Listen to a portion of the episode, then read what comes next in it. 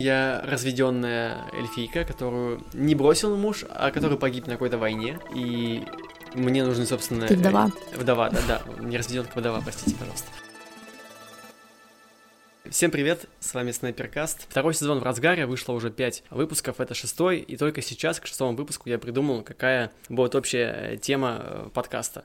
А, Называться будет второй сезон «Феномены гик-культуры». Мы здесь будем говорить не только о комиксах, э, но и о том, что кроме комиксов существует в нашей любимой гик-культуре. Это довольно широкий спектр э, направлений, и сегодня мы коснемся такого направления, как настольные ролевые игры.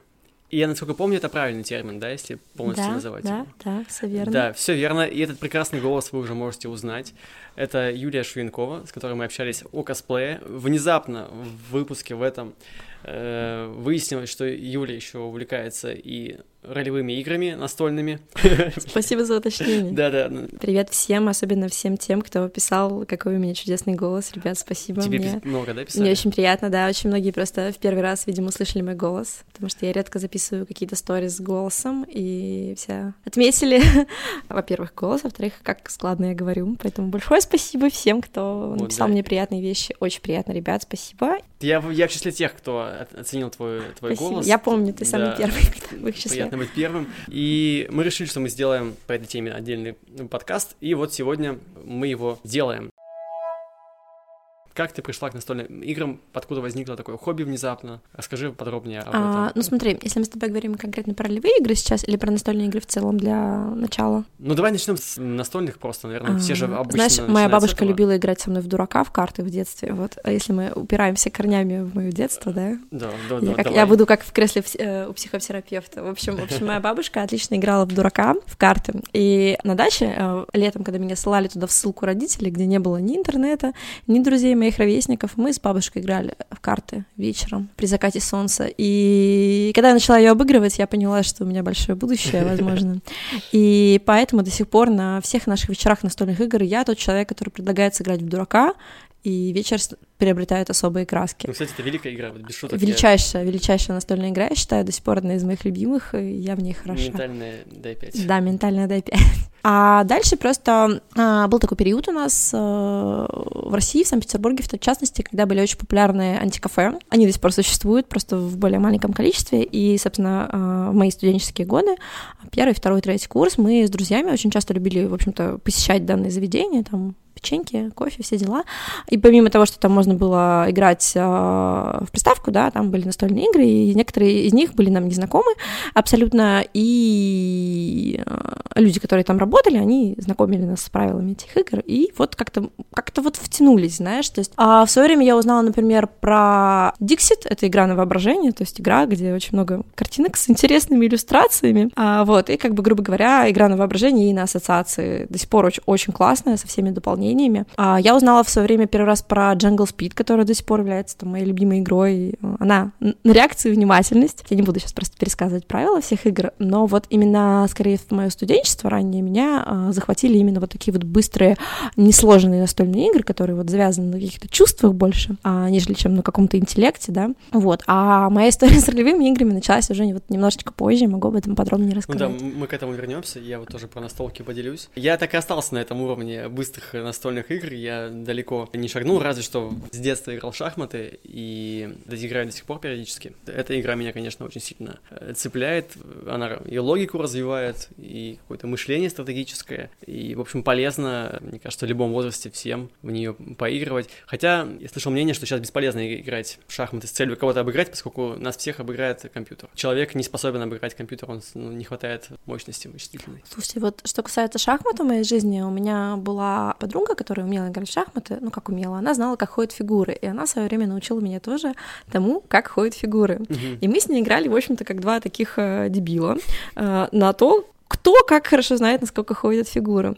И, ну, в какой-то момент меня это развлекало, и, в принципе, я, когда я была маленькой, мне было лет 7-8, а, я не представляла, что шахматы — это настолько серьезно. А а, когда мы заканчивали школу в 11 классе, нас в рамках школьных вот, вот этих вот экскурсий повели нас, в общем, а, в выставочный центр, где выставлялись университеты. Ну, то есть при поступлении мы должны были выбрать какой-то университет, да, в который мы хотим. И помимо этого там были всякие кружки. И я помню, как мы с подругой гуляли по этой выставке с моей одноклассницей, классе, и а, мы встретили а, буквально вот детей, реально детей, то есть мы выпускники школы, а де- дети, им лет по 8, и они играют в шахматы, и там можно было к ним подсесть и сыграть с ними в шахматы, и мы такие, смотри, это же дети, давай их обыграем шахматы, ты же тоже знаешь, как ходят фигуры, она такая, да, давай. И я помню, как я сижу напротив восьмилетнего мальчика, я такая прекрасная 16-летняя юная девушка, и он меня обыгрывает буквально за 4 хода, я просто не понимаю, что происходит, и я такая, тебе же 8.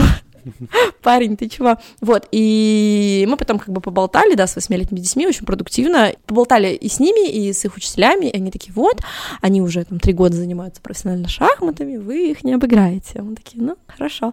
И вот, как это ни странно, именно тогда я поняла, что шахматы — это очень сложно и не так просто, как мне казалось в раннем детстве. Вот, но как-то дальше у меня с шахматами не сложилось, просто не было человека, который бы меня в этом как-то сильно заинтересовал. Но я слышала, да, про то, что ты говоришь, что сейчас это все, к сожалению, механизировано, и, наверное, какая-то романтика вот этого всего пропала. Ну, романтику немножко вернул сериал «Ход королевы». Да, «Ход королевы», кстати, замечательный сериал. Я, конечно, считаю, что его немножечко расфорсили слишком. Не люблю, когда слишком что-то форсят, но он интересный, безусловно. Когда вышел на, на Netflix, я с огромным удовольствием смотрела его буквально за два вечера. Это, это Мгм. интересно. Да, аналогично. И теперь давай перейдем к явлению, которое сравнительно новое, насколько мне известно. Но так это или не так, прояснишь сейчас. А, Ты- кажется, мы открываем ящик Пандоры, дамы и господа.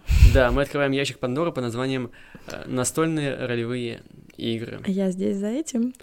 Да, да, ты здесь за этим. Ну, минимально, что я могу сказать, что D&D — это первая настольная ролевая игра, и появилась в 1974 В году. 1974 году она была выпущена официально, но а, до этого некоторое количество лет она была домашним развлечением, можно так сказать. То есть она не имела каких-то официальных правил или чего-то а, подобного, но создатели этой игры, вот тоже интересные факты, на самом деле, было очень приятно об этом читать, потому что я, когда начала погружаться во всю эту тему, мне было интересно в том числе и исторические корни.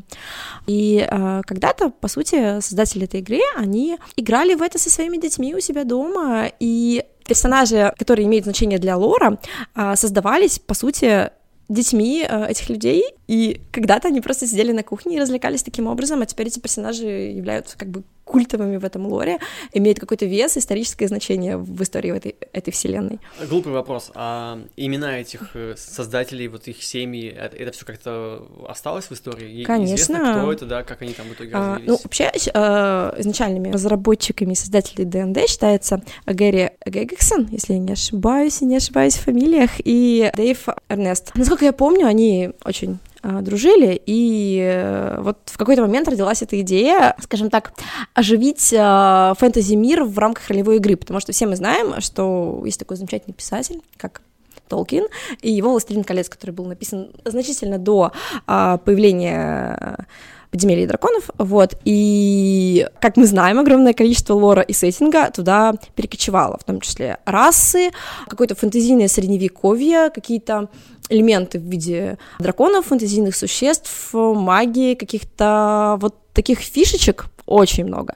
Ну и, разумеется, подземелья, они дополняют это своими какими-то фишками, и сейчас, на данный момент, э, имея все официальные источники, это разрослось до каких-то нереальных масштабов, то есть я думаю, что я, честно вам скажу, я дилетант и не претендую на какую-то правду и на какие-то там а, фундаментальные знания, но я, я просто полагаю, что люди, которые знают об этой вселенной все досконально, они просто невероятные гении. Я в свободное время смотрю ролики на Ютубе об этом, и иногда я включаю и понимаю, что это сложнее, чем чем обычная история. То есть ты это слушаешь, тебе реально интересно, но ты прям ставишь на паузу, чтобы осознать некоторые моменты. Если я правильно понимаю, исправь, если это не так. Э, То есть изначально был придуман мир, да, какие-то персонажи. Вот дальше, по, по моим ощущениям, все дальше было как бы отдано на откупку самим игрокам, которые этот мир и развивали, вносили в него А, да. Это такой как бы большой фанфик, который э, Да, понимаешь, а, как принято считать, что историю пишут игроки, и Мгм. правила в некотором роде создают игроки. ДНД претерпела не одну редакцию, то есть на данный момент существует э, пять официальных редакций, все, ну, в основном сейчас все играют по пятой редакции, она сбалансированная очень, то есть она не является какой-то слишком сложной для понимания, но одновременно с этим недостаточно простая, чтобы наскучить. Вот. Но, конечно же, изначально, то есть существовала в свое время первая редакция ДНД с максимально простыми правилами, которые сейчас абсолютно не похожи на то, во что мы играем сейчас. Но, разумеется, все эти редакции, они не просто так появлялись, они появлялись, потому что люди что-то привносили во все это, это как-то официально регистрировалось, э, вот. Но все еще существует такая тема, как домашняя ДНД. Э, мы, в общем-то, все его практикуем, то есть это те моменты, когда мы иногда можем пренебречь какими-то правилами в угоду сюжету, потому что самое главное это получать от игры удовольствие. И иногда э, уделять слишком много времени какой-то лишней математике и выяснению каких-то очень детальных, незначительных вещей, это портит игру, mm-hmm. вот, и мы стараемся в каких-то моментах немножечко сглаживать углы, но мы придерживаемся основных правил, разумеется.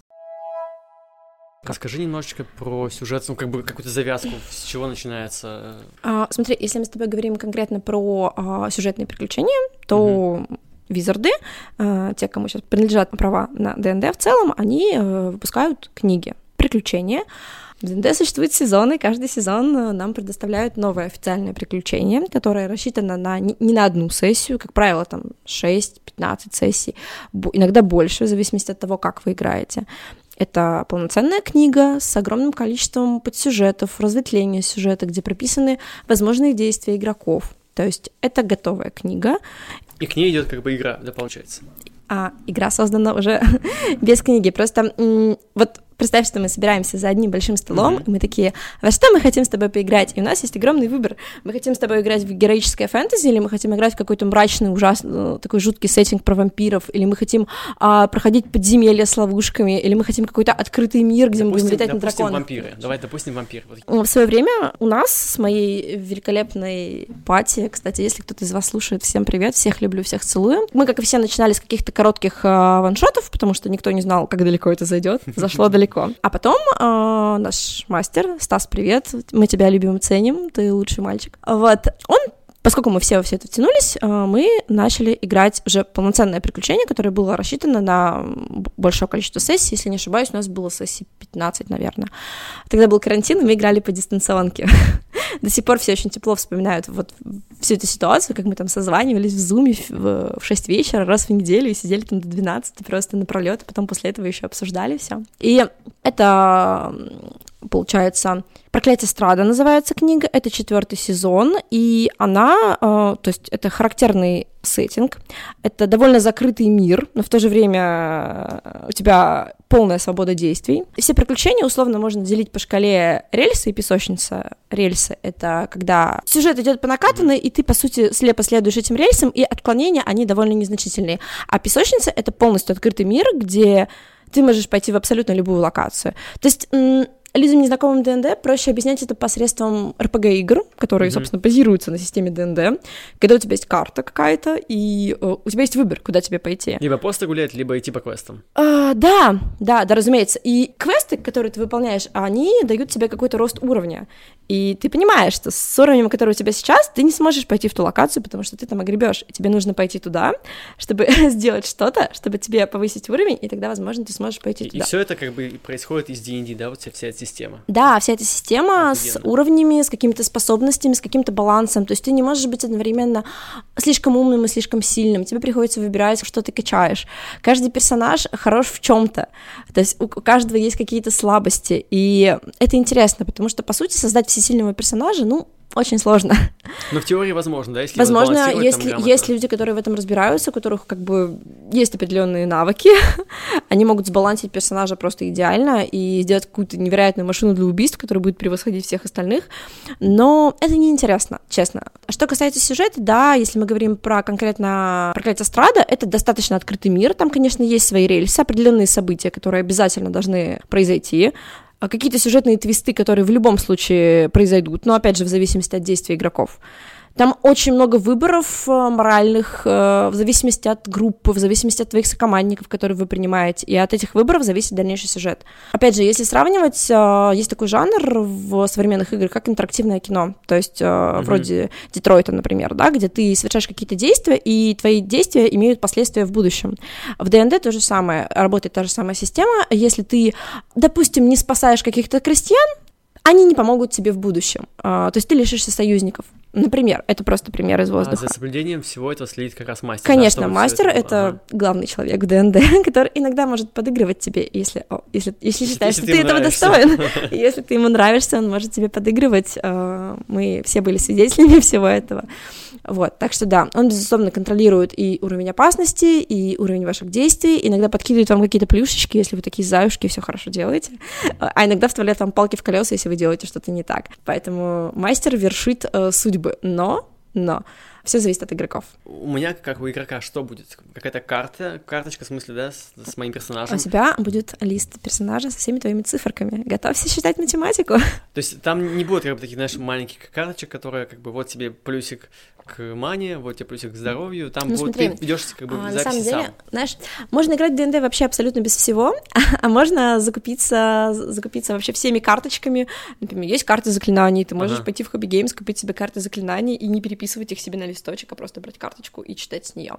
Вот. А, просто для того, чтобы начать, по сути, тебе ничего не нужно. Вот это очень важно понимать. Когда ты уже во всей этой теме, и ты готов в это вкладываться как-то финансово, то ты можешь себе заказать дорогие миниатюрки, купить очень классные кубики, и, и все Декорации такое. построить. Да, да, да. Ну, мы, мы, мы играли в костюмах только один раз на Хэллоуин. Вот, у нас э, был замечательный Хэллоуин, мы решили переодеться в наших персонажей и сыграть отдельный ваншот. Вот, было очень атмосферно. Я еще очень многое слышал про вот настольные ролевые игры, что люди приходят в настолки, чтобы, да, сменить немножко свое амплуа жизненное, обычное, да, вжиться в какой-то новый образ, и некоторые потом не могут из него выйти, они же, если очень часто как бы занимаются этим, да, они э, становятся тем, кого они как бы э, ролевят, как правильно говорить, ну... ролеплеят. Да, да, вот. это скорее будет правильнее. А, сталкивалась ли ты с чем-то таким в своем опыте? Может быть, у тебя были там, ты чувствовала себя супер супер ведьмой какой-то? Ой, слушай, нет, конечно. А, как тебе сказать, боже мой, у меня очень разные персонажи. Я специально стараюсь не повторяться. Я как человек, который а, когда-то писал а, рассказы, в принципе, увлекался писательством. Возможно, многие об этом не знают. И я сейчас говорю даже не про фанфики, я говорю про настоящую литературу, да. Мне всегда было интересно создавать персонажей. Я как человек, который очень много смотрит аниме, сериалов и прочих каких-то вещей, а мне очень интересно наблюдать наблюдать за персонажами, за их линией, за их развитием, за их предысторией и так далее. Вот, и я подхожу к этому с точки зрения как писатель. То есть мне интересно создать главного героя. Я э, персонаж, за которого я играю, для меня он главный герой. Все остальные — это, ну, важные персонажи, но главный герой — это я. Для других, разумеется, главный герой — это они. Mm-hmm. Это нормально я думаю о том, а, какого главного героя этой истории я хочу видеть. А, будет ли это девушка, будет ли это парень, будет ли это там ребенок, молодой человек или какой-то пожилой мужчина или женщина, неважно. Мне главное создать интересного персонажа. Потому что когда я смотрю какие-то произведения, а, мой взор падает не только на каких-то там молодых девушек, которые похожи на меня, да, мне интересны и другие персонажи. Поэтому я не стремлюсь отыгрывать персонажей, похожих на меня. Мне хочется создать какой-то контраст, мне хочется играть персонажа, который не я, и я просто как бы пишу его на бумаге. Его образ, разумеется, у меня в голове продумывается, и в течение игры персонаж может меняться. Это нормально, это хорошо, это называется развитие персонажа. Поэтому мои персонажи, они очень разные и очень контрастируют с моим характером личным. То есть у них другое мировоззрение, у них другие какие-то свои фишки и так далее. Поэтому, когда я на игре, я действительно отыгрываю персонажа, веду себя так, как вел бы персонаж. Я как Юля, вела бы себя иначе, но мой персонаж ведет себя по-другому. И когда я, Юля, чувствую, что там меня ждет жопа, мой персонаж этого не чувствует, потому что он полностью уверен в том, что все будет классно и хорошо. И вот это очень важно не быть собой. Вот правда, не О, быть отли- собой. От- отлично, мне кажется, правило не быть собой. Еще же это подобное есть и когда прокачивать людям самооценку, да, типа попробуйте побыть кем-то еще, представить, что вы идете в метро, не там, да, не мужчина, да, который работает вот в офисе, а что вы леди какая-нибудь, либо там мужчина, который сантехник. И попробуйте себя в новом амплуа, как вы будете себя вести. Люди очень сильно меняют свою жизнь, их действия вообще абсолютно другие. И это тоже, мне кажется, часть такой ролевой игры. Да, мы можем затронуть как раз-таки эту тему. Вот, в принципе, почему настольные ролевые игры, они полезны в реальной жизни. Правда, многие люди а, считают, что это какой-то способ уйти от реальности, что mm-hmm. тебе, ну, видимо, очень скучно в каком-то реальном мире, и ты такой, я хочу э, в подземелье побеждать драконов и искать сокровища. На самом деле нет. А, есть видео на эту тему, есть очень много рассуждений на эту тему о том, как настольно-ролевые игры помогают в реальной жизни. Потому что я уже говорила о том, что ДНД — это вариативность, это выбор игроков. И очень часто, когда тебе э, в игре встречается какое-то препятствие в виде какого-то врага, например, да, у тебя всегда есть выбор, будешь ли ты бить ему лицо, или ты с ним договоришься, ты его обманешь, ты его обойдешь, ты убежишь и так далее. И ты применяешь в голове разные развития ситуации, как тебе лучше поступить в данной ситуации. И ты делаешь выбор, например, в сторону того, чтобы не сражаться, а решить этот вопрос э, дипломатически. Mm-hmm. Игра это предполагает. И в жизни ты применяешь какие-то свои знания а, полученные в игре, и думаешь о том, что в этой ситуации я могу поступить несколькими способами, и почему бы мне не попробовать продумать на это наперед, оценить свои ресурсы на данный момент и понять, как мне лучше поступить, будут ли какие-то последствия в дальнейшем. И вот этот вот выбор в игре заставляет тебя немножко больше задумываться о выборе в реальной жизни, что у тебя всегда он есть, и это здорово. И насколько вот твой выбор реально влияет на игру, и также твой выбор в реальной жизни влияет на твою жизнь. То же самое с развитием персонажей, то есть ты немножко вот в шкуре другого персонажа, mm-hmm, да, mm-hmm. принимаешь какие-то решения, э, делаешь какие-то действия и думаешь о том, я бы так не поступил, и наоборот тоже применяешь этот опыт на свою жизнь. Или наоборот, а, ой, а мой персонаж поступает, наверное, как-то круто, может быть, мне сто тоже стоит так попробовать. Вот, и как бы глупо это не звучало, наверное, когда ты не пробовал и не знаешь, что это, тебе звучит это как-то странно, но на самом деле, когда ты вливаешься вот в игру, а потом у людей нет проблем возвращаться в реальный мир, если что, вообще нет. И вот ты возвращаешься в реальный мир, ты понимаешь, насколько это здорово, насколько это круто, и ну, насколько ты можешь применять это в реальной жизни, потому что, ну, в некотором роде это немножко поменяло мое мировоззрение чуть-чуть. Я стала чуть больше задумываться о своих э, действиях. действиях, mm-hmm. да, верно. То есть мне не нужно кинуть кубик D20, чтобы проверить значение своей харизмы, да, в жизни, но я понимаю, что иногда я могу выкинуть единичку, а иногда я могу выкинуть двадцатку. И, ну, это случайность, так случается, и вот к этому тоже как-то немножко проще относишься. Наверное. Сегодня у тебя харизма на все 20. Ой, спасибо. у меня просто сама по себе харизма прокачана, модификатор высокий, поэтому выкинуть низкое значение сложно. А давай сейчас сделаем персонажа насколько это сложный процесс? Вот, вот прям в качестве эксперимента. Давай попробуем. У меня, к сожалению, сейчас нет никакого руководства под, под собой, но давай представим, что ты новичок, и давай, я давай, давай. человек, который помогает тебе создать персонажа. Если я правильно понимаю, все эти как будто что правила, то, что мы сейчас обсуждаем, они свойственны всем настольным ролевым играм, их же довольно много. Есть очень много настольных ролевых игр, да, есть, например, а, замечательная игра по вселенной а, Лавкрафта, которую на Новый год подарили одному нашему другу, и мы все очень ждем, когда он нам ее поводит. Вот, то есть нет, очень много таких вариантов, плюс, опять же, что касается ДНД, есть сеттинг сеттинг не только какого-то классического такого героического фэнтези с подземельями и драконами, есть сеттинг, опять же, по Лавкрафту, есть сеттинг по куче других Cyberpunk вселенных. 2020. Да, да, да, да. Люди просто, ну, адаптируют уже существующий э, существующие какие-то правила под какой-то сеттинг. Это фанатские работы, но в то же время ты, как человек, который ни к чему не привязан, можешь играть в любую версию. Есть, например, ролевая игра, а, основанная на ДНД по Ведьмаку, которую мы недавно стримили с моими хорошими знакомыми. Вот. Там другая система, она похожа, но она отличается. Но в то же время это такой же ролплей, просто это все происходит во вселенной Ведьмака, например. Вот. Игры применяют разную механику, разную длительность событий, но в целом, да, характерная особенность ролевых игр именно в отыгрыше. То есть ты не просто сухо перебираешь какие-то карты, ты показываешь характер, ты показываешь, как ты себя ведешь, ты, возможно, шутишь какие-то шутки. Я вот как человек, который играет за барда, пою песни. Ага. То есть в ситуации, когда мне говорят, «Э, давай, пой, я пою, я в реальной жизни пою.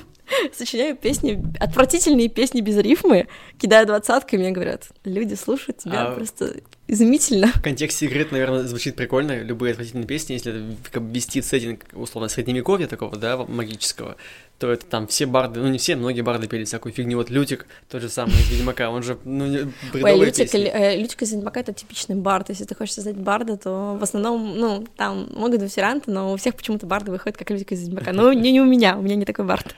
Ага, ну, давай попробуем сделать персонажа. Ну, допустим, вот я новичок, я пришел играть и хочу сделать персонажа. С чего мне начать? Начнем э, с того, э, кем бы ты хотел быть в реальной жизни? Нет, э, забыли про реальную жизнь. Все, Все вычеркнули реальную забыли. жизнь. Э, кем бы ты хотел быть э, в магическом, фэнтезийном, прекрасном мире? Просто опиши, а я подберу тебе, возможно, какие-то классы и расы, которые тебе понравятся. Я бы хотел незаметно воровать всякие сокровища. Тогда тебе подойдет плут, но... Плут, да? Плут — это прекрасный класс, я за него проиграла все проклятие Страда, все было великолепно, он дожил до конца, это главное. Вот, плут — прекрасный э, класс, но смотри, чтобы играть плутом, тебе нужно подобрать э, расу, которая будет э, давать какие-то плюшки. Скажем, полуорк плут, ну такой себе, он не, очень будет успешен. Вот, эльфы и полуэльфы — прекрасные плуты, хоббиты, то есть полурослики в сеттинге ДНД — прекрасные плуты, они очень некоторые гномы хорошие плуты внезапно, потому что у них есть определенные качества, которые этому соответствуют. Вот, и э, как твое воображение рисует тебе твоего персонажа? А человек не может быть, да, плутом? Может, конечно. Лю- Они лю- не очень хорошие. Нет, плут, люди — это универсальная раса, которая подходит абсолютно подо все, их можно подточить вообще без проблем. Я топлю за людей, это моя любимая раса, если что, ну, кстати. ради интереса, давай я попробую быть эльфийкой. Прекрасный выбор. Смотри, эльфы у нас бывают очень разные. Ты можешь играть за дроу, за темных эльфов, ты можешь играть за лесных эльфов, ты можешь играть за высших эльфов. Мы просто не берем в расчет дополнения, потому что новичкам мы обычно даем только классическую ну, книгу. Давай игрока. я буду, буду лесной эльфийкой. У меня почему-то сразу рисуется образ э, Дриад из Ведьмака. Ну, Давай, слушай, лесные эльфы, они больше похожи скорее на лесных эльфов из «Властелина колец», если уже говорить по понятиям. То есть а, высшие эльфы, они просто очень пафосные, и они, ага. ну, такие, знаешь, немножко над всеми и немножко презирают остальных. Мне кажется, а лесные эльфы... не очень интересно играть было. Что? Ими, мне кажется, не А это отыгрыш, это отыгрыш. Если тебе интересны такие персонажи, то почему бы и нет? А лесные эльфы, они более, да, более, более, простые. У нас вот а, есть замечательный а, друид в пати, вот... А, Катенька наша играет за лесного эльфа, за прекрасного мужчину, за друида. Вот, прекрасный персонаж. Покуривает некоторые вещества, но прекрасный персонаж, очень ага. Ну, хорошо, так, я, я лесная эльфийка, плут. Э, что дальше? Что, что мне еще нужно к себе какие Тебе навесить? нужно придумать предысторию. То есть, смотри, а, лесные эльфы, если ты высший чистокровный эльф, они живут очень долго. То есть ты должен придумать себе примерный возраст, а, сколько тебе лет, mm-hmm. твою предысторию. То есть, возможно, кто твои родители, а, кто твои братья, кто твои враги, кто твои друзья. Почему ты стал плутом? То есть зачем эльфу быть плутом? Ну, Может быть, куча причин. Допустим, я разведенная э, эльфийка, которую не бросил муж, а который погиб на какой-то войне и мне нужны, собственно... Ты вдова. Э, вдова, да, да, не разведенка вдова, простите, пожалуйста. Э, мне нужны какие-то ресурсы, чтобы кормить семью, детей. У нас есть один ребенок, мальчик. О, пускай будет так. И я хочу зарабатывать деньги плутовством. Смотри, но если ты плут, ты все равно искатель приключений, ну, да. и тебя случайно ты оказываешься в каком-то водовороте событий, знакомишься с какими-то людьми, и у тебя должна быть цель. Допустим, допустим, я просто предлагаю, возможно, тебе нужны деньги, или тебе нужно что-то украсть, что-то очень важное, что поможет тебе в будущем, вот, и ты присоединяешься к данной группе искателей приключений, чтобы осуществить свою мечту, цель. А цель корыстная должна быть? любая цель, в зависимости от того, какое у тебя мировоззрение. Ну, допустим, Ты можешь быть добрым персонажем, можешь быть злым персонажем. Допустим, моего сына похитили. А... Я пытаюсь найти какой-то супер артефакт, который поможет мне его Это интересно, но удели внимание своему мировоззрению. Ты следуешь закону или ты считаешь, что ан- следую, анархия лучше закона? Я, я думаю, что законом можно пренебрегать. Не я думаю, так, в смысле, Да, конечно, это нейтральное бог, отношение моя. к закону. Вот, а твое мировоззрение, ты можешь быть добрым, нейтральным или злым персонажем. Это очень важно. Как там мемы есть? Да, да, да. Добрый, но могу, но могу ушлепать, скажем так. Кстати, да, вы наверняка встречали картинки в интернете, где есть такие 9 э, квадратиков, да, да, да, и там персонажи из какого-нибудь аниме, да, или сериала, и они сейчас, разбиты а, Отовсюду сейчас есть эти персонажи. Вот, да. вот, вот, да, и это, по сути, ну, тот алаймент, да, к которому, uh-huh. к которому ты себя принимаешь, и в разных ситуациях персонажи с, с разными алайментами ведут себя по-разному. То есть, скажем, если каких-то невинных крестьян будут э, третировать какие-то злые разбойники, пойдешь ли ты им на помощь, или тебе будет все равно? Зависит от настроения. Вот, тогда, возможно, ты нейтрального мировоззрения. Наверное, наверное. Возможно, ты нейтрального мировоззрения всегда думаешь по ситуации, и ты эгоистка, и думаешь о своих целях, разумеется, в первую очередь. Скорее всего, да. Но, да. возможно, если кто-то затронет твое сердце, то ты действительно поможешь да, этому да, человеку. Вот, это, это, это вот близко. мы уже многое выяснили. С целями мы определились, у тебя могут быть какие-то идеалы, например, что ты ставишь э, жизнь своих близких превыше всего, или, например, что ты, наоборот, э, там, живешь для себя. То есть, ну, вот идеал персонажа — это очень важно, потому что от него должны как-то произрастать все его решения в дальнейшем. Вот. Ну, например. То есть ты уже описал персонажа, но все-таки, да, какие у тебя вот. Э... Ну, наверное, я, я живу для, для себя и для очень близкого круга своих э, Ну, людей. то есть, да, мы такой, такой, такой здоровый эгоизм да, выбираем. Да. Это прекрасно. А твои отношения с, ну, будущие отношения с сопартийцами, ты принимаешь их как своих друзей, или они просто э, инструмент в осуществлении твоей цели? Допустим, я использую их. Мы все еще находимся в рамках нейтрального мировоззрения, на, на мой вкус. Это очень спорная тема, на самом деле. Мы всегда с друзьями спорим насчет наших мировоззрений, так ли мы поступаем по совести. Мировоззрение в течение игры может Да, да, меняться. конечно, Могут понимаю. происходить события, которые тебя как-то потрясают, и ты, например, больше к козлу склоняешься или наоборот к добру. Это нормально. А, все мы меняемся. Как просто... Fable в игре Именно, было. это интересно. Вот, и жизнь запускает тебя в водоворот приключений. Если мы сейчас создавали персонажа более осязаемо, у нас был бы такой листочек с тобой, Мгм. и мы бы его заполняли. Мы бы сидели, открыли бы книжку и такие, смотри, для плута важна ловкость, правильно? И для плута а, важна харизма или интеллект, в зависимости от того, куда ты будешь дальше развиваться. Сила плуту, в принципе, не нужна, а, ну и мудрость ему, в принципе, не особо нужна. То есть этими характеристиками можно пренебречь в угоду других характеристик, и, ну, у тебя получается некий Мгм. баланс, что, например, ты, возможно, не сможешь выбить дверь ногой, потому что у тебя недостаточно силы, но ты очень ловкий, и, возможно, с помощью ловкости рук сможешь взломать замок. Это твоя способность. Ну, возможно, в пати у тебя будет какой-нибудь замечательный варвар, который очень глупый, но очень сильный, и сможет выбить эту дверь ногой. Вот. И это есть некоторый, некоторый баланс. То есть персонаж не может быть всесильным. Вот. И обязательно интересны. нужно взаимодействовать с другими персонажами по ходу игры. Конечно, вы же ведь, Мгм. ну, вас связала дорога приключений, и в каких-то сражениях вы должны помогать друг другу. То есть в соло пройти D&D невозможно ни, по какой... Ну, есть, Главное как бы правило. ДНД, гласное правило don't split the party, не разделяй пати. Если ты разделяешь пати, и ты такой, ребята, я пойду направо, а вы пойдете налево, кажется, тебе будет очень нехорошо в одиночестве. Потому что если ты сравняешься с трудностями, твои друзья тебе не помогут, потому что они будут на другом конце карты. А давай быстренько по терминам пробежимся. Пати — это, собственно, группа э, людей, с кем ты играешь, да? Пати — это группа людей, с которыми ты играешь, в том числе и персонажи, ну, то есть пати, как и в реальной жизни пати, вот э, я и мои друзья, да, а и пати в том числе это твой персонаж и персонажи, которые идут с ним в рейд.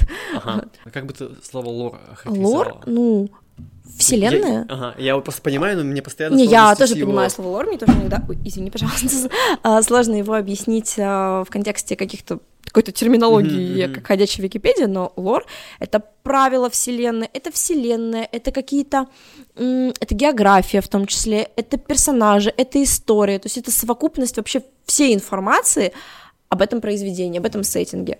А что такое сеттинг тогда? Сеттинг — это, ну, по сути, нет, это не сюжет, это Вот сл- сложно, вот лор и сеттинг очень похожие слова, как мне кажется. Сеттинг — это скорее жанр, то Мгм. направление, в которое оно идет. А лор — это более обширное понятие, которое действительно включает там погодные условия, географию ага. мира, какую-то картографию, историю. Вот. А сеттинг, он э, скорее про сюжет все таки Это не сюжет, разумеется, но вот скорее про сюжет, про направленность, про жанр, про то, к чему это ведет. Понял, понял, принято, принято. Ну, и рейд, соответственно, это типа квест, Приключения. приключения, квест, да. квест Ага. приключения, да. У каждого Ага. квеста есть начало и конец. а, Понятно, спасибо, спасибо, что пояснила, и мне, и слушателям теперь будем понимать. Я просто очень боюсь, что меня слушают какие-то ДНД-задроты и просто сидят вот так, такие, Юля, Юля, что ты, что Ну, уважа- уважа- уважаемые D&D задроты, пожалуйста, не ругайте Юлю. Вот э, мы максимально стараемся э, раскрыть тему для новичков, особенно я супер новичок в этой теме, и мне Мы с всё- любовью, мы правда с любовью. Да, да, мне. Все это очень интересно, и пока меня это, честно говоря, захватывает, и надеюсь, что те, кто слушают, это, им тоже это интересно, и я уже хочу поиграть, честно говоря, в это все как-нибудь. Про социальное взаимодействие. Вот давай поговорим, как строятся отношения между игроками, бывают ли ссоры, скандалы, А постоянно. Э, Бывают ли какие-то... О, слушай, кстати, вот опять же, дурацкий вопрос. А можно ли какие-то романтические отношения заводить? Конечно.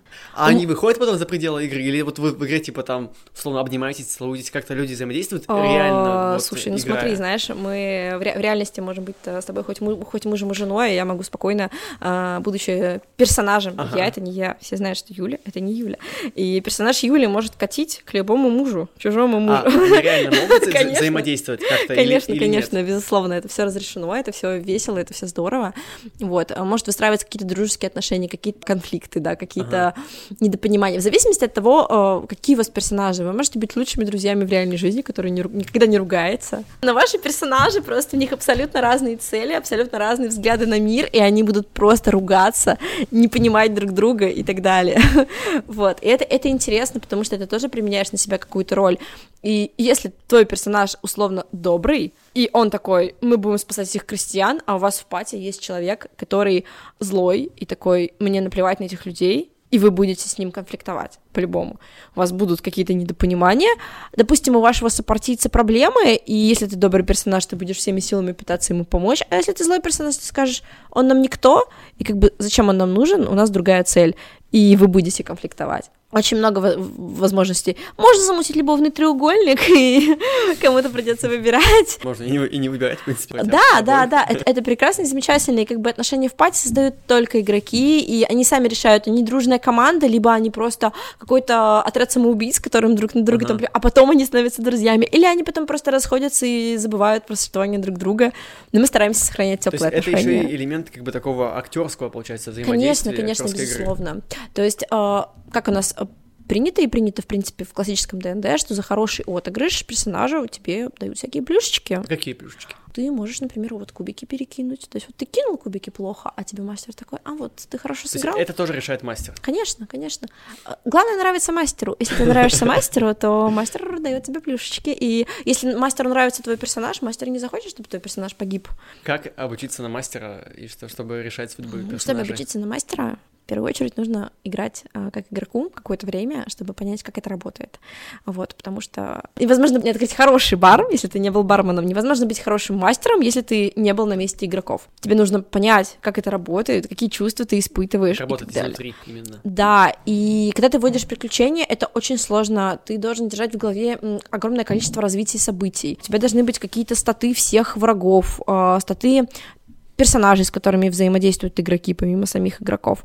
Ты должен быть очень, очень подвижным. То есть, если ты играешь не рельсы, ты должен быть готов к любому решению своих игроков. Может быть, они решат просто пойти назад, а ты не был к этому готов, ты должен быть к этому готов. Вот, быть мастером очень сложно, и поэтому вот наш мастер, э, сначала Стас, потом наш Паша, вот, которого мы обучили все вместе, такие, давай, ты сможешь, ты будешь хорошим мастером. А, обучили на мастера, они потрясающие люди, правда, потрясающие мастера, которые всегда ответственно подходят к своей работе и всегда готовы к нашим любым решениям, просто самым, самым, самым невероятным, поэтому любим и ценим, как говорится. Берегите мастеров. А, вот, и Катя скоро тоже нас будет водить, мы все, знаешь, примеряем на себя роль мастера, чтобы каждому, каждому быть в роли игрока и мастера, вот меня подбивают на это дело, потому что у меня свой особый стиль, и ребята думают, что у меня будет получаться ну, не так, как у других. Ну, все очень разные, все индивидуальные. Кто-то, знаешь, такой очень, очень лояльный, очень добрый пуська, а кто-то, наоборот, такой очень нелояльный, причем на характер в жизни это тоже не влияет. Ты можешь быть пуськой в жизни, но ты а можешь никто быть... не ругается потом после игры? Нет, Нет такого, что, типа, ты там вот так меня... Мы, правда, ругаемся, но мы ругаемся часто из-за каких-то таких общих вещей, а, знаешь, а, то есть, типа, твой персонаж поступает неправильно, он такой, ну, это мой персонаж, он так поступает. Очень часто бывают какие-то такие вещи, но это скорее не ссоры, это споры. Mm-hmm. То есть, когда ты споришь с друзьями, это подогревает какой-то общий интерес к игре, вот. И знаешь, когда вот вы ссоритесь, спорите, обсуждаете, это значит, что всем интересно. Самое крутое, что может быть в игре, это когда все в ней заинтересованы. Когда все заинтересованы в игре, никто не опаздывает, все приходят подготовленные. Типа люди по минимуму сидят в каких-то телефонах. У нас нету правила, что мы играем без телефонов, очень многие вводят это правило. Мы как бы, ну, иногда отвечаем на какие-то сообщения, важные на звонки иногда. Но в целом, как бы мы стараемся не сидеть в телефонах, разумеется, и погружаться именно вот в мир. Mm-hmm.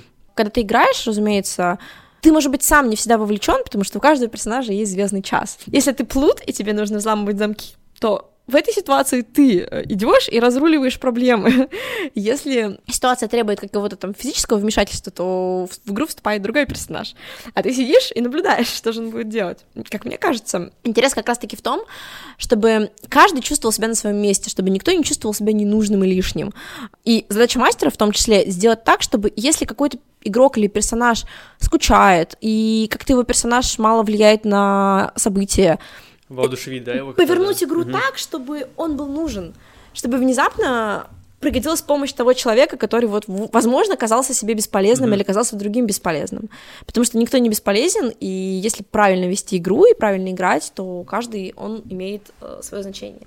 Не хватает, мне кажется, таких людей, мастеров в реальной жизни, чтобы Очень тебе, не хватает. Тебе подсказывали. И, а, знаешь, знаешь мастеров ДНД тоже не хватает, все они жалуются, что тоже хотят играть, что тоже mm-hmm. хотят как-то не только водить игры, и хотят тоже у хорошего мастера поиграть, а хороших мастеров, к сожалению, очень много, потому что это, правда, очень тяжелый труд и работа. Это, правда, прям, ну, очень достойно уважения, на мой взгляд.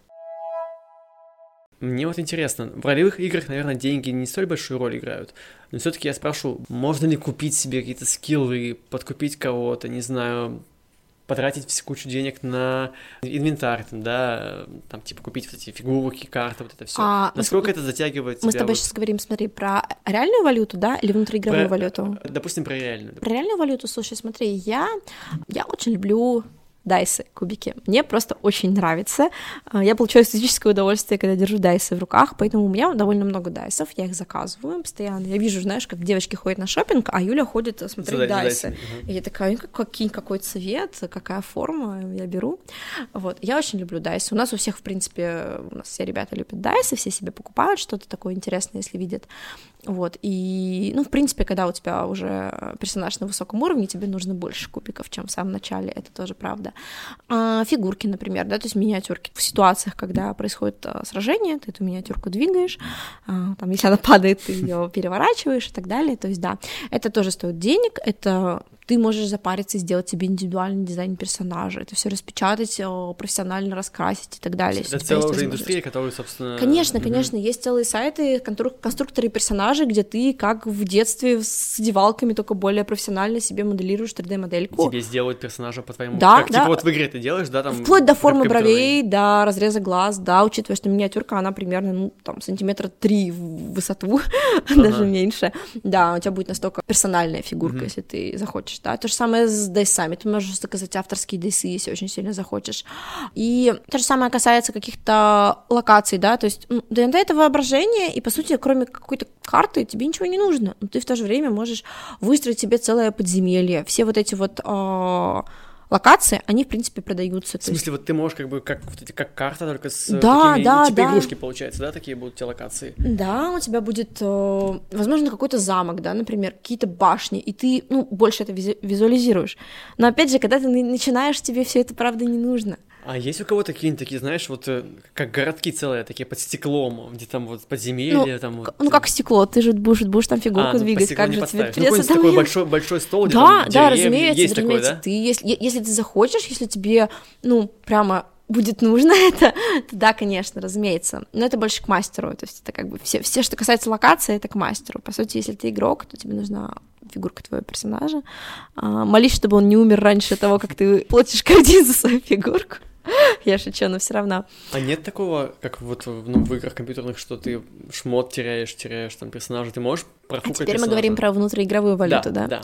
Конечно. У тебя могут украсть все, что у тебя есть, у тебя могут украсть даже твое оружие. И если у тебя нет денег, тебе придется либо своровать это у кого-то, либо купить это в лавке, или своровать Охренеть, в лавке. даже реально целый мир, причем вот э, я, то, то, что ты говоришь, я все понимаю, поскольку я в это играл, ну, в РПГ на компьютере. Да, да, да, ну это, это, есть РПГ, только... здесь это нужно в уме держать все. Ну почему? У тебя же есть информация на листке, правильно? И ты какие-то цифры держишь у себя, в том числе в твое снаряжение. Ну, ты сам должен их вписывать, получается. Конечно, это конечно. Тоже Если у тебя кто-то украл твой лук и стрелы, то ты понимаешь, что у тебя нет лука и стрел. И если ты лучник, условно какой-нибудь рейнджер, ты такой, а как я буду в бою без лука и стрел? Мне нужно срочно их достать. А как ты их достанешь? И даже еще, наверное, такой урок внимательности, ты же можешь профукать этот момент. Можешь. Ну, типа, забыл писать, сколько стрел осталось, или забыл там лук где-нибудь писать, а у тебя кто-нибудь хитрый взял его и забрал. Да, но очень много таких моментов, и знаешь, вот, ну, есть какие-то основные правила, а в чем в чем прелесть ДНД? Ты никогда не узнаешь всех правил до игры.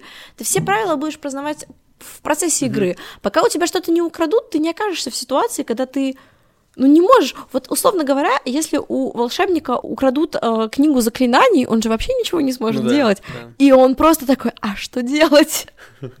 Это ужасная ситуация, и ты чувствуешь себя, ты стрессуешь, ты испытываешь эмоции, в общем-то, реальные эмоции, и ты такой, блин, что же делать? Вот, и так сможет случиться с любым персонажем. В то же время ты можешь накопить денег, то есть ты такой пришел в подземелье, нашел там сокровище, выполнил какой-то квест, тебе заплатили, и ты такой, я богатый, я могу прийти в магазин и купить себе офигенную броню. А магазин держит тоже мастер, да? Ну, магазин, да, в, в любом большом городе, в который ты посещаешь, а. да, есть какой-то магазин, какая-то лавка, и есть какой-то прайс, который прописан, сколько что стоит. И ты такой, вот у меня есть тысяча золотых, я хочу купить себе классную броню. А броня дает тебе армор класс, то есть в тебя будет сложнее попасть. То есть ты становишься как бы круче, когда mm-hmm. у тебя классная броня, ты получаешь меньше урона и так далее.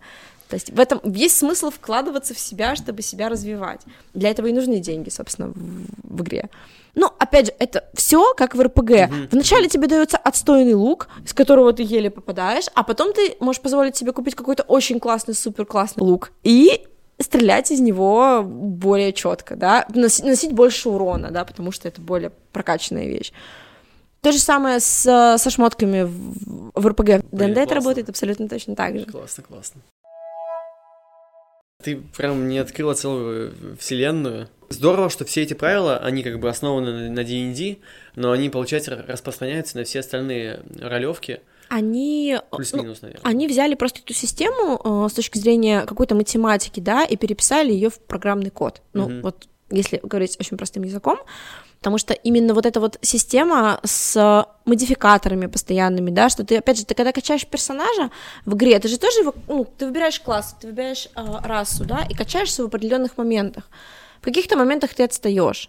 Ну, это это так работает. Тебе mm-hmm. приходится делать выбор. И в реальной жизни же это тоже так работает. У нас очень мало людей, которые там хороши во всем, да.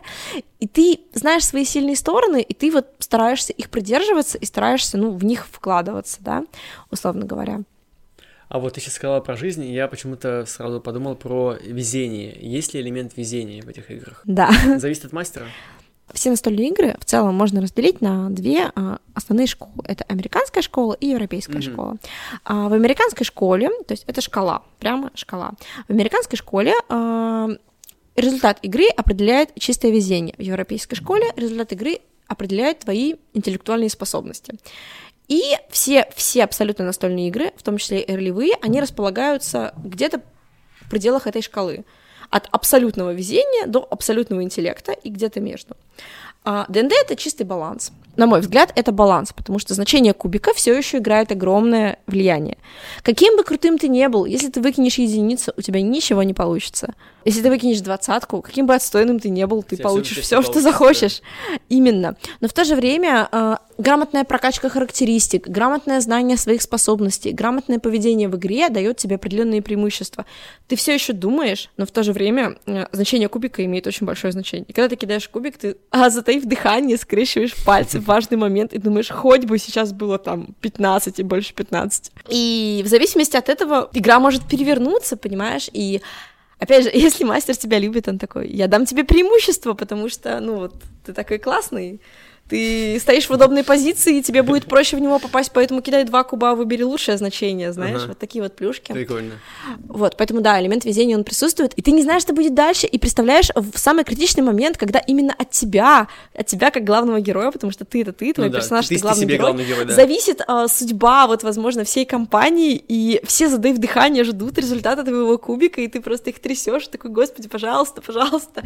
И насколько там столько эмоций, э, столько вот такого же живого натурального азарта, не только у тебя, но и у остальных, они прям болеют за тебя, чтобы у тебя было значение на кубике хорошее, вот, и кубики, они непредсказуемые, поэтому у нас, как у ДНДшников, существует куча суеверий, знаешь, там, типа, не кидать кубики до игры, например, чтобы ты не, да не профукал удачу, да, конечно, это же удача, понимаешь? Все как в жизни. Спасибо большое, Юля. У меня теперь персонаж есть, плут э, лесная эльфийка, нейтрал гуд. С, а, да, со своими эгоистичными целями, но в то же время не забывающая про свои вот инструменты, которые она использует, то есть про своих товарищей, да, скрипя сердце, да. но все таки товарищи. Вот, э, во-первых, я тебя официально приглашаю с твоей будущей пати, или состоящей, как решишь, к нам в библиотеку комиксов поиграть. Я думаю, что это людям будет интересно. Также хочу напомнить, что у нас в библиотеке есть настольные игры, такие как Marvel Mafia, Черепашки Ниндзя Уна, Марвел Манчкин и новинка настольная игра по мотивам комиксов о Хеллбое, на которую нам помогали собирать денежки, в том числе слушатели этого подкаста. Спасибо вам большое еще раз. Пока мы не можем эти настольные игры проводить, нам не разрешают, но я жду момента. До сих пор? До говорят, сих пор. говорят, с 15 числа официально снимут ограничения. Ну, я имею в виду на маски, перчатки, на все вот это. Пока до конца мая все еще сохраняется, поэтому пока, пока, а, пока Я слышала, что до 15 но что-то я... Они на днях продлили. Да? Серьезно? Да. Да. Так что вот очень ждем, когда можно будет поиграть э, в новые игры. Вот, приглашаю тебя, Юля, поиграть в наши новые игры. Приглашаю поиграть в D&D. Ну, ты зови в гости, меня же надо звать. Я, я тебя позову, позову. позову Хочется сказать, что я позову. занятой человек, на самом деле нет, я скорее ленивый человек, поэтому... Хорошо, я тогда я, я тебя буду звать в гости. Еще раз спасибо большое за такой полноценный, классный рассказ про э, ролевые игры. Я ничего до этого не знал, теперь знаю чуть больше. Кажется, что я тебя просто запутала, но я Даже старалась. если, если ты меня запутал, это было полезное запутывание, поскольку самое главное, я заинтересовался. Мне кажется, неважно, что ты и как ты рассказываешь, если есть э, конечный результат, заинтересованность человека, значит, это сработало. Поэтому спасибо тебе большое от меня. Тебе лично. спасибо, что снова, снова меня позвал, мне Да, очень приятно. э, Какую тему будем в следующий раз брать? Ой, Третью? я не знаю, я посмотрю в своей книжке, в чем я еще эксперт. На самом деле нет, извините, я ни в чем не эксперт. Напишите э, в комментариях, о чем вы бы хотели, чтобы Юля рассказала в следующий раз. Мы организуем. Да, давайте представим, что я пришла к вам на свидание и буду рассказывать о том, как я веду себя на первом свидании. Возможно, кому-то будет интересно. Надеюсь, нет. но- Идея для подкаста. Э, Спасибо, Юля, спасибо всем, кто послушал. Подписывайтесь на Инстаграм Юли. Юля, напомню, что ты косплеер. Да, я косплеер. Послушайте, пожалуйста, мой подкаст про косплей. Я там тоже смешная и веселая. Вам Да, понравится. Да, там пару выпусков назад был выпуск с Юлей. Подписывайтесь на этот подкаст, ставьте звездочки, это очень важно, лайки, все, все полезно, все играет большую роль. Все, игры закончились. Наконец-то я эту фразу могу к месту сказать. Всем пока, до новых встреч. Пока-пока.